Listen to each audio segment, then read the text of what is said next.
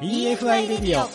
こんばんは大野康則です。こんばんは高橋真美子です。EFI レディオこの番組はフードテックや食の未来について一緒に考えていこうという番組です。さあ大野さん今週のゲストの方は？今週のゲストは株式会社あかり代表取締役施設長の小玉和俊さんにお越しいただいております。この後登場お楽しみに。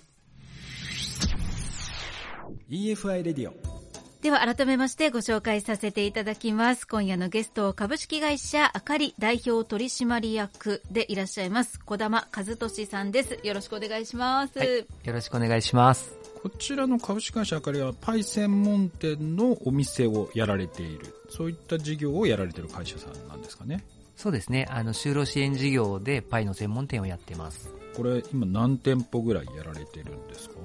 パイの専門店としては1店舗です。で、まあ、いろいろな関連会社と連携しながら今やられてる感じなんですかね。そうですね。とグループ会社でケーキ屋のラポールが5店舗と、えー、三日月とカフェが2店舗あります。これあれですかね、空港に向かう途中にある、はい、新空港通り店と今伊予店がそうですね。ありますね、はい、2店舗あって。私もう家のように利用させていただいております。ね私も先ほどちょっといただきましたけれどもパッケージもね可愛い感じで、うん、パイね。そうすごく美味しいパイでしたけどこれは障害者の方が作られている。そうですねはい。もともとこの会社っていうのはえっと、最近立ち上がったんですかね？2022年3月2年ほど前に立ち上げた会社です。このまあ関連しているそのラポールという会社のまあ一つの新規事業ですかね。新しい事業を作っていこうということでまあスタートしたとそうですね。なんかより多様な人が活躍できる場所を作りたくて、うん、で、新しく立ち上げました。これいろいろこだわって商品開発もされてるのかなと思うんですけど、この商品っていうのはどういうラインナップがあるんですか？まあ、季節によっても多少違うんですけど、まあ、アップルパイと、うん、あとはスイートポテトパイ、あともちパイ、チョコパイ、あとチーズケーキを使ったパイとか、いろいろあります。チーズケーキ？食べたことなかった、はい、食べたことないですね。えこの辺の商品開発っていうのはどうやってやられてるんですか？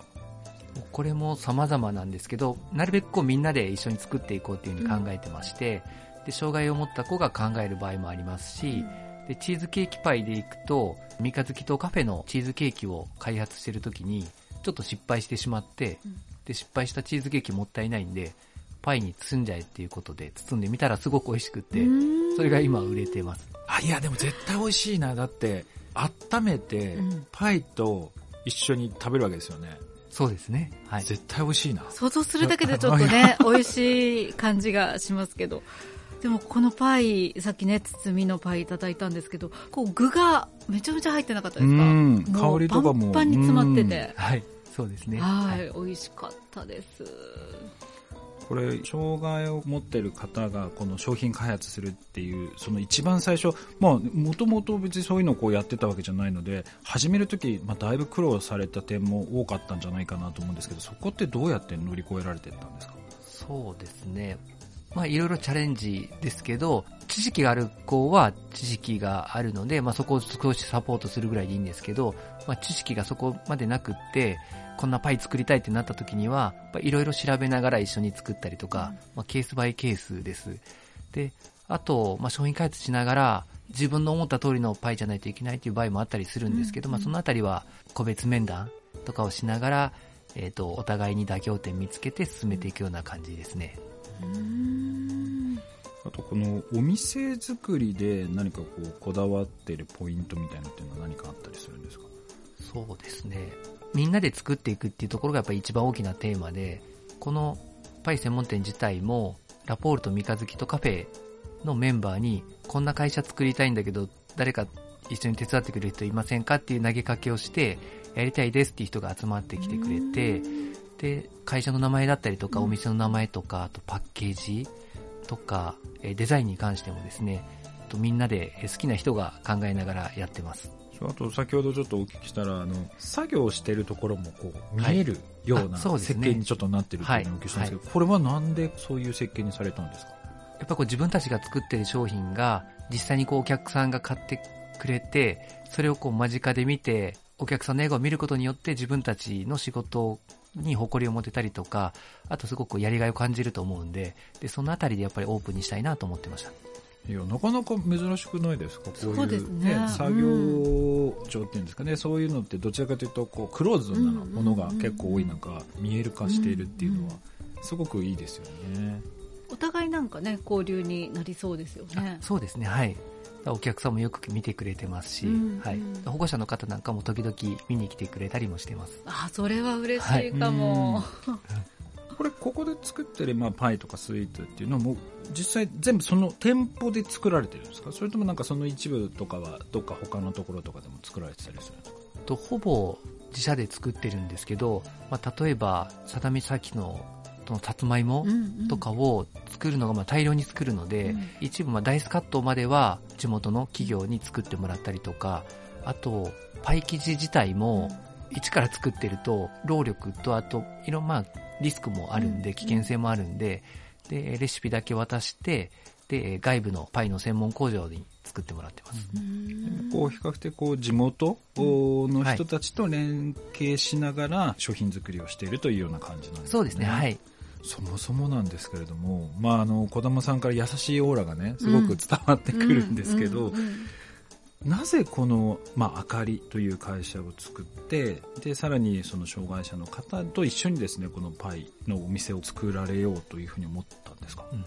まあ、多様な人がこう活躍できる場所を作りたいっていうのはあるのはもちろんなんですけど、もともと私の実の甥っ子が、まあ、障害を持っていて、で、今は少し歩けるんですけど、まあ、全く昔は歩けなくって、で、私の姉ですね、姉が彼の足のマッサージを毎日今し今もしているんですけど、まあ、そうすることによって少しずつ歩けるようになって、で、ちっちゃい時は本当に歩けなかったんですけど、と小学校の卒業式の時ですね。これまあ聞いた話、私は見てないんですけど、歩けなかった彼が運動会の時にかけっこで自分の足でゴールしたいっていう話で、で、むちゃくちゃ時間はかかったけど、最後ゴールしたんですよね。で、その時に見に来てくれてる保護者の方だったり、あと学校の生徒さん先生とかが、みんなでコールが起きて、で、すごい感動だったらしいんですよね。で、そういう話をやっぱ聞くと、一生懸命生きてる人が、なんか努力することによって、みんなも勇気をもらえるっていうのを感じて、だからこそ、まあ、多様な人が、なんか一生懸命活躍できる場所を作りたいなっていうふうに思ってました。これその、まあ、ラポールという会社の一つの、ね、こう事業としてはいこうスタートしていったかなと思うんですけど、経営層に対してこういう新しい事業をやりたいって言った時に結構すんなり理解はあったんですか、そうですね。まあ、あの、障害者雇用に関しては、もともと理解はあって、で、そういう会社を作りたいっていう社長と一緒の思共通の思いがあったんですけど、ただ、えっと、ビジネスに乗せた時に、利益が出るかどうかっていうのもすごく大事だと思うんで、で、実際に、まあ、いろんな研修行ったりとか、あとはビジネスモデルを調べたりとかして、で、社長にプレゼンして、こんな事業で一回してくださいっていう話はしました。研修っていうのはそういう施設か何かに行かれてですか？そうですね。まあ、経営の研修だったりとか、うんうんうんあとは福祉事業のセミナーとか、うんうんで、経営に関するセミナーみたいなものとかにも参加したりとか、経営相談したりとか、いろんな方にまあアドバイスいただきながら作った感じです。このご経歴をこう見させていただくと一番最初は日本食券さんうんはい。こちらではなんかどういう業務をされていたんですか？えっと、もともと7年間は営業をしてまして、で、その後に6年ほど反則だったり商品開発だったりプロモーションだったりマーケティングみたいなことをまあ学ばせてもらった感じです。なるほど。じゃあそこでこう、まあ、営業のところからマーケティングですとか商品開発のいろはっていうのを学んでいったと。でこのあたりっていうのもやっぱり生きてきてる、あ、そうです。相当生きてますね。はい。いやなんかあのパッケージが可愛いです。よ、うん、本当に可愛い。いなんかシンプルです。ごい可愛い。そパイを包んである、はい。ねちょっと茶色の袋に一個一個可愛いハンコがポテトとかアップルとかねはい。押されていて、めちゃめちゃ可愛いですね。あ、ありがとうございます。ね、これだったらね多少なんかこう擦れたりとか位置がずれたりするのもちょっと味が出てね。確かに。このいい感じですよね、うん、あとこうパイって割とね長方形のイメージがあったんですけどこちらの包みのパイは本当こう真四角というか風呂敷を包んでるような ね。はい。感じですよね、はいこれだったらなんかこう食べ歩きとかもできそうな気がしてそうですね。はい。うんもともとこう食べ歩きができたらいいなっていうこともあって、えー袋だったりとか、あとまあ形も考えられてます。でもなんかこう若い層にすごい刺さるんじゃないかなと思っていて私も実はこの包みのパイは大学生から教えてもらってへ知らないんですかぐらいな感じで そうですか。はいこういうのあれですね、なんか、若い子に SNS で発信してもらうようなキャンペーンとかやったら、うんうんうんうんあーなんかいいかもしれないですね。そのお金を払うとかじゃなくて、例えば何個かプレゼントあしてあげるとか。なんかそういうのやったらすごくいいかもしれないですね。いや、本当に可愛いし、うん。あとコンセプトかストーリーもすごくいいですし、そういう風に仕掛けてって、愛媛の中でもなんか浸透していくといいなっていうのはすごく思いましたね。うんあとまあこの事業を始められてまあもう少しで2年ぐらい経つんですかね。はい。こう実際こうやられてみて、あ、これやってよかったなとかっていうのは何か感じられた点とかってありますか？いや、もう本当、やりがいしかないんですけど、うやんっぱこう働く人が悩みながらも、こう一緒になって考えて、で、みんなやっぱこう会社のことがすごく好きでいてくれていて、だから一緒に未来をこう作っていきたいなと思ってるんですよ。こんなことしたい、あんなことしたいっていうアイデアもいっぱい出てきてますんで、なんかそういうのを聞いたりとか、あと実現少しずつしてると、すごく楽しいなって思ってます。うんあと、まあ2年もこうやられていると、まあいろんな部分で気づきや発見というものもあったのかなと思うんですが、はい。そのあたりっていうのはどういったものがあったんですか？まあ、就労支援施設なので、まあ、いろんな子たちと一緒に働いてますけど、できることがたくさんあるなっうんて思うのと、あとは、もっともっとあのできるなって思ってまして、うん今は人の方が多くって、うんで、作れる能力があるけど、まあ、販売する先がまだ少ないので、もう少しそこを増やしていきたいなっていうふうに考えてはいます。このあたり、なんかうまくマッチングさえできれば、はい。その愛媛県内って食品に関わる企業さんも非常に多くて、うん。しかも人手不足で悩んでらっしゃはい。る経営者の方ね、はい。多い。お多いと思います。で、このラジオにもゲストでいらっしゃる方、悩み聞くと、やっぱり人手不足、多いですよね、ね、必ず聞くので、はい。うんうんなんかそこをこううまくマッチしたら一気に流れていくんじゃないかなっていうのを感じましたね。いや、でも、あれですよね。日々こう、なんだろう、その、一緒に働いてる子たちから我々が学ぶことってたくさんありますよね。そうですね。はい仕事に対する姿勢もそうだし、ね考え方もそうだし、だからそういった部分では、あの、私も結構関わることが多いので、なんかよく見てるんですけど、すごい真面目ですよね。いやー、本当に真面目です。はいなんで。すよ。素直でピュアですね。そうなんですよ。よね。だからそういうのを見てると、あ、自分も頑張らなきゃなっていうのはすごい感じますね。まあそういった形でこうんう、進化し続けている会社であるとは思うんですけれども、はい。今後、まあどのようなこの展開というのをこう考えられているんですか？はい。まあ、パイ自体も愛媛県産の素材を使うことが多いんですけど、パイって冬場お客さんのニーズが高いんですけども、夏場がどうしても弱くって、で、愛媛県産の柑橘を使って、ジェラートを作っていきたいなと思っていまして、今年の夏には、まあ、ジェラートの工場を作って、で、生産もスタートさせようかなと思ってます。いいですね、ジェラート。パイとジェラート、ん、パイとジェラート。冬と夏両方ね そうですね。はい。食べたいですね。ちょっとあったかいパイにうん、ジェラートあーもうですよ。最この高組み合わせ、絶対失敗しないですよね。最高ですねで、実際に先々週、東京に行って試作をしてきたんですよ。はい。地元の相原農園さんっていう農園のイチゴを使ったイチゴのソルベうんと、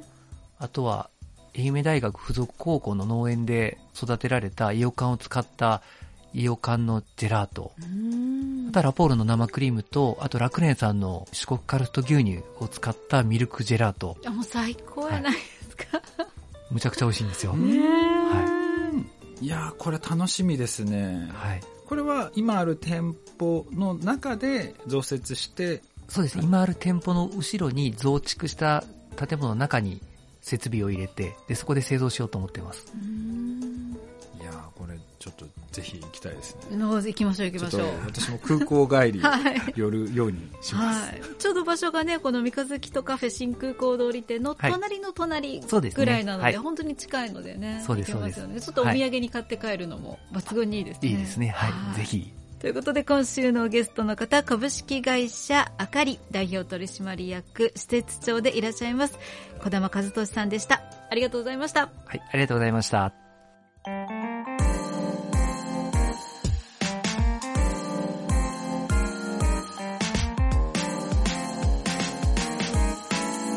EFI トピックスさあ、ここからは EFI トピックスのコーナーです。世界中の食にまつわるトピックスの中から、本野さん、今週はどんなニュースでしょうか？はい、今週は AI です。お、AI。今日ご紹介するのはですね、マイクロソフトの AI のコーパイロットと、うん、COPILOT ですね、うん、これをぜひね、ちょっとやっていただきたいのは、まず検索をして、このコーパイロットを使ってください。はい、え使える？どう使うかっていうと、はい例えば今うちの会社とか商品開発こうやってます。デジタルマーケティングどうしたらいいかわからないから、やり方を教えてくださいとか。あとは新商品どうすればいいかと。今愛媛県でこういうお店出してるのでアイディアくださいって言うとバーって出してくれるんですよ。でこのレベルがかなり高くてですねお店のそのコンセプトとか自分の考えていること得意なこととかを入れてやりたいことを書けばあとは教えてくれるので、まあ、アイデア出しにはすごくいいんですよね。でただで使えるのでこれねぜひやっていただきたいなっていう。もう教えてもらっていいですか？コーパイロットで COPILOT ですね、これをぜひ入力していただいて、はい、特にあのね、SNS のマーケティングどうやればいいのか分かんない方とかいらっしゃるじゃないですか。何を準備すればいいのかとか。うんうん、分からないことあったら全部聞けばいいだけなので。早いですよそうなんですよ。例えばね、その SNS も Facebook やればいいのか、インスタやればいいのか、TikTok やればいいのか、いろいろあるじゃないですか。まずどれから始めればいいですかとかも、自分のお店のコンセプトとかターゲット入れておくと、ここですとか。でどういうコンテンツをアップロードすればいいですかって言ったらこういう写真でとかって教えてくれるので、えーやろう。そうなんですよ。ちょっとぜひね、皆さん、本当に会員登録も必要なしに普通に始められるので、まずは無料で。はい。ぜひ試していただければなと思います。はい、ありがとうございます。ということで、EFI トピックスのコーナーでした。EFI レディオ。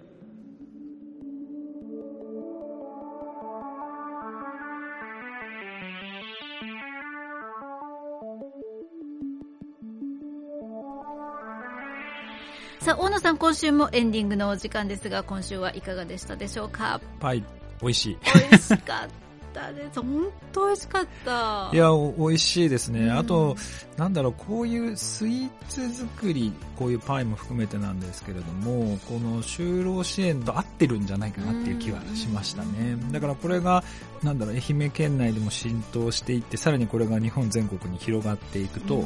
すごくいいなというふうに、個人的に思いましたね。これからもね応援の意味も込めていっぱい食べようと思っております。